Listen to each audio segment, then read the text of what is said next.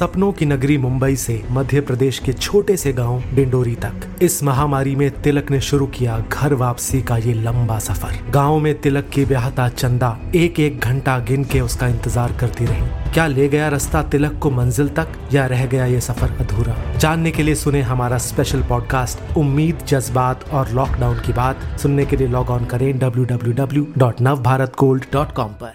और जो पोल्यूशन के दूसरे सोर्सेज, जो बड़ी फैक्ट्रियां हैं, बड़े इंडस्ट्रीज हैं, पावर प्लांट्स हैं, उनके बारे में बहुत ज्यादा बात नहीं हो पाती। और उससे होता क्या है कि इन बड़ी फैक्ट्रीज को, इन पावर प्लांट्स को, जिन रूल्स और रेगुलेशंस को फॉलो करना है और इनको जो टाइमलाइन दी जाती है उनका पालन नहीं करते हैं। पराली के अलावा वायु प्रदूषण के दूसरे स्रोतों के बारे में ये कहना है सुनील दहिया का, जो centre for research on energy and clean air के एनालिस्ट हैं। नमस्कार, आज है मंगलवार 10 नवंबर और आप सुन रहे हैं डेली न्यूज कास्ट। पूरी बात सुनते हैं कुछ देर में, उससे पहले एक नजर इस वक्त की बड़ी खबरों पर। बिहार में चमकेगा तेजस्वी का तेज या चलेगी नीतीश की नीति, आज मतगणना से मिलेगा जवाब। उधर अमेरिका में हार न मानने पर अड़े डोनाल्ड ट्रंप। राष्ट्रपति चुने गए जो बाइडेन की टीम को व्हाइट हाउस में नहीं मिला ऑफिस। इस बीच ट्रंप ने रक्षा मंत्री मार्क एस्पर को किया बर्खास्त। कोरोना के 35,000 से ज्यादा नए मामलों के साथ देश में कुल केस लगभग 86 लाख। दिल्ली में सबसे ज्यादा 5,000 से अधिक नए मामले। उधर अमेरिका में राष्ट्रपति चुने गए जो बाइडेन ने भारतीय मूल के अमेरिकी डॉक्टर विवेक मूर्ति को बनाया कोविड महामारी पर टास्क फोर्स का सह अध्यक्ष। रिपब्लिक टीवी के चीफ एडिटर अर्नब गोस्वामी की जमानत याचिका पर अलीबाग के सेशंस कोर्ट में आज होगी सुनवाई। बॉम्बे हाई कोर्ट ने खारिज की थी जमानत याचिका। वहीं एडिटर्स गिल्ड ऑफ इंडिया की यूपी सरकार से अपील, झूठे आरोपों में बंद पत्रकारों को रिहा किया जाए। आईपीएल में आज खिताबी मुकाबले में आमने सामने होंगी दिल्ली कैपिटल्स और मुंबई इंडियंस। दिल्ली जीती तो पहली बार बनेगी चैंपियन, मुंबई के हाथ लगी बाजी तो 5वीं बार मिलेगा खिताब। अब खबरें काम की। कंपनियों को 40 साल से ज्यादा उम्र के अपने कर्मचारियों को सालाना हेल्थ चेकअप की सुविधा देनी होगी। ये सुविधा मुफ्त होगी। केंद्र सरकार की ओर से बनाए जा रहे नए लेबर रूल्स में है ये प्रावधान। रिसर्च स्कॉलर्स को कल से भत्तों का भुगतान शुरू करेगा यूनिवर्सिटी ग्रांट्स कमीशन। कुछ महीनों से रुका हुआ था जूनियर रिसर्च फेलोशिप और सीनियर रिसर्च फेलोशिप का payment. Indian nursing council act में बदलाव की तैयारी। नर्सिंग इंस्टीट्यूट्स में दाखिले के लिए नेशनल कमीशन लेगा कॉमन एंट्रेंस टेस्ट। केंद्र ने बनाया विधेयक का मसौदा। आज का सबसे बड़ा न्यूज पॉइंट है वायु प्रदूषण की गंभीर होती समस्या। पूरी तस्वीर समझने के लिए हम बात करते हैं सुनील दहिया से, जो centre for research on energy and clean air के एनालिस्ट हैं। नेशनल ग्रीन ट्राइब्यूनल ने दिल्ली एनसीआर में 30 नवंबर तक पटाखों की बिक्री पर प्रतिबंध लगा दिया है। पटाखे उन शहरों में भी बैन रहेंगे जहां पिछले साल नवंबर में एयर क्वालिटी खराब या बेहद खराब थी। इससे पहले ही कई राज्य अपने स्तर पर पटाखों पर बैन लगा चुके हैं। ऐसा दिवाली के बाद वायु प्रदूषण कई गुना बढ़ जाने के ट्रेंड को देखते हुए किया गया है।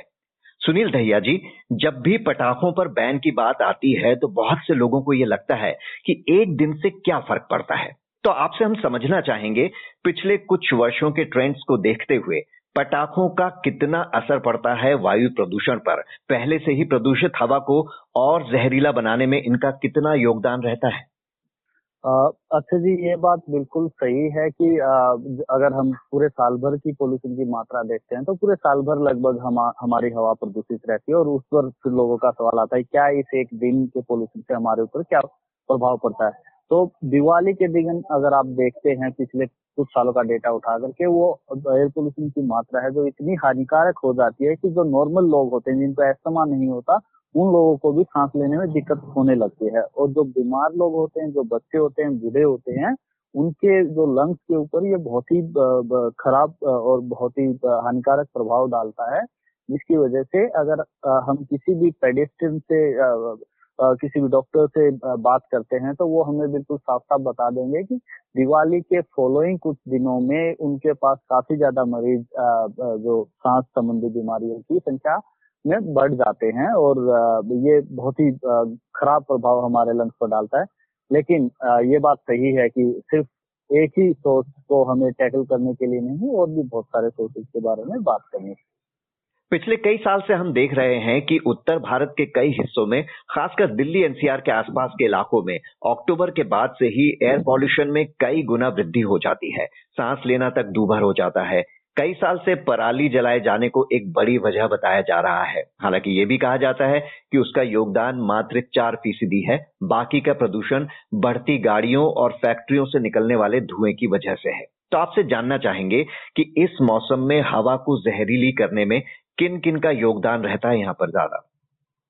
जैसे कि आपने मेंशन किया कि पिछले ये बहुत महत्वपूर्ण है कि पिछले कुछ सालों में जिस तरीके से पराली को एक बहुत बड़ा विलन बनाया गया है, और ये बात सच है कि पराली का जलाने का जो कंट्रीब्यूशन होता है पोल्यूशन को, वो किसी दिन 4% होता है और किसी दिन वो 40% तक भी पहुंच जाता है। लेकिन एक और बात जो महत्वपूर्ण है वो ये है कि ये जो पराली का कंट्रीब्यूशन होता है ये पूरे साल भर नहीं होता, ये होता है हमारा दिवाली के 2-3 वीक पहले और उसके 1-2 वीक बाद तक का, तो ये 5 से 6 वीक का विंडो है। इसका मीनिंग ये है कि 5 से 6 वीक के विंडो में जिसका इतना ज्यादा कंट्रीब्यूशन होता है, तो इसको हमें कम करना है और इसके बारे में बात करना बहुत जरूरी है।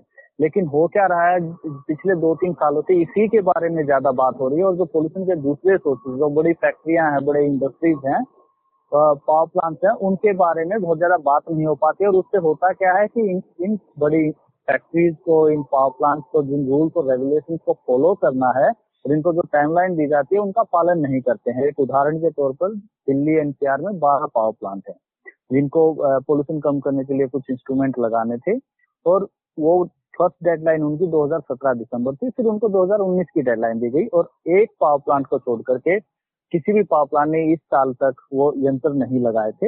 एक दूसरे पावर प्लांट जो दादरी में है उसने अभी 2 महीने पहले वो यंत्र लगाए हैं। तो इससे ये साबित होता है कि हम कुछ मुद्दों को तो इतना बड़ा बना देते हैं कि उन मुद्दों के पीछे जो और दूसरे अहम मुद्दे हैं वो छिप जाते हैं। तो इसलिए you should not allow the bigger polluters hide behind the farmers. इसका कहने का मतलब ये है कि बायोमास बर्निंग को भी कम करना है, और ये इन 5-6 हफ्तों में काफी कंट्रीब्यूशन करते हैं। अगर हम और दूसरे सोर्सेज की बात करें तो जो ट्रांसपोर्ट है, जो दिल्ली के अंदर खुद का होता है, उसका 20 से 25% का कंट्रीब्यूशन आता है। वो डिपेंड करता है कि हम कितने एरिया में वो स्टडी कर रहे हैं। इसी तरीके से इंडस्ट्रीज और पावर प्लांट्स भी 20 से 30% के आसपास कंट्रीब्यूट करते हैं। फिर बहुत सारे सोर्सेज ऐसे हैं जो डिफ्यूज सोर्सेज हैं, जैसे वेस्ट बर्निंग हुआ रोड पर या गली में, डंपिंग यार्ड से डस्ट हुआ, कंस्ट्रक्शन सेक्टर का डस्ट हुआ, नॉर्मल रिसस्पेंडेड डस्ट हुआ। तो इस तरीके से अगर ब्रॉडली हम बात करें तो 4 बड़े बड़े सेक्टर हैं। पहला construction and fugitive dust, second industries and power plants, third हमारा ट्रांसपोर्टेशन सेक्टर, और जो चौथा सेक्टर है वो है normal household biomass burning. क्योंकि दिल्ली में भी अभी भी काफी सारे एरियाज हैं जहाँ पर एलपीजी का पेनिट्रेशन नहीं हो पाया, चाहे हम कितनी भी बात कर लें। और जो ग्रामीण इलाके हैं उनमें आज भी सॉलिड बायोमास फ्यूल को यूज किया जाता है। तो ये सारे कारक, इनकी परसेंटेजेस वेरी कर सकते हैं, एक महीने से दूसरे महीने, एक रीजन से दूसरे रीजन, या हम स्टडी अगर खाली दिल्ली की बाउंड्री की कर रहे हैं तो उसमें अलग कंट्रीब्यूशन आएगा, दिल्ली एनसीआर की बात कर रहे हैं तो थोड़ा अलग होगा, और अगर हम ब्रॉडर 300 किलोमीटर रेडियस की बात करते हैं तो वो थोड़ा अलग हो जाएगा। लेकिन अहम तरीके से 4 मेन पोल्यूशन के सोर्सेज। जी, जब हमें इसके सोर्सेज पता है उसके बावजूद साल दर साल हम इस समस्या से जूझते आ रहे हैं। सरकार हालांकि कई तरह के उपाय करती है, जैसे डीजल जनरेटर्स और कंस्ट्रक्शन एक्टिविटीज पर बैन कर देती है, लेकिन फिर भी हम इस पर पूरी तरह काबू क्यों नहीं कर पा रहे हैं? क्या किए जाने की जरूरत है इस समस्या से पूरी तरह निजात पाने के लिए? लेकिन बिल्कुल ये बात सही है कि हमें जो बीमारी है हमारे समाज में जो फैली हुई है उसका पता है वो क्यों फैली हुई है और उसका समाधान क्या है ये भी पता है, क्योंकि रिसर्चर्स आज के समय में साइंस और रिसर्च ने काफी ज्यादा टेक्नोलॉजिकल एडवांसमेंट किया है तो हम पता कर सकते हैं। लेकिन जो दिक्कत हमारे कम से कम भारत में आ रही है वो आ रही है इंस्टीट्यूशनल एंड पॉलिटिकल विल की।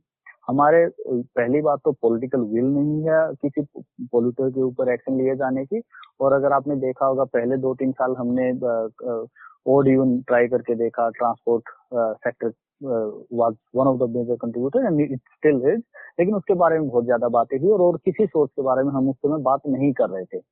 लेकिन जब उससे कोई समाधान नहीं होता हुआ नजर आया तो फिर ये फार्मर्स की हम पिछले 3 साल से बात कर रहे हैं, इसका मतलब ये नहीं कि हमें नहीं करनी चाहिए, करनी चाहिए, लेकिन हम इन दोनों मुद्दों में अगर देखेंगे हमें लाखों लोगों का माइंडसेट बदलना था और जब लाखों लोगों का माइंडसेट बदलना होता है तो हमें बहुत ही सीरियस तरीके से कंटिन्यूअसली काम करना होता है 24/7 365 डेज अ ईयर। वो सिर्फ अक्टूबर में जागने से नहीं होगा और इसमें इतने लोगों को जब हमें मनाना होता है तो उसके पीछे बहुत सारे और दूसरे कारक होते हैं। जैसे एक पावर प्लांट है, अगर वहां पर आपको पोल्यूशन पता है वो पोल्यूशन कर रहा है और उसका पोल्यूशन कम करना है तो आपको सिर्फ उस इंडस्ट्री को समझाना है और शायद लाखों कारों के बराबर पोल्यूशन वहां से बहुत ही कम समय में आप कम कर पाओगे। तो इस तरीके से जो हमारी पॉलिटिकल विल है वो इन पोल्यूशन सोर्सेज पर, बड़े कंसंट्रेटेड पोल्यूशन सोर्सेज पर एक्ट करने के लिए अब तक रेडी नहीं नजर आई है।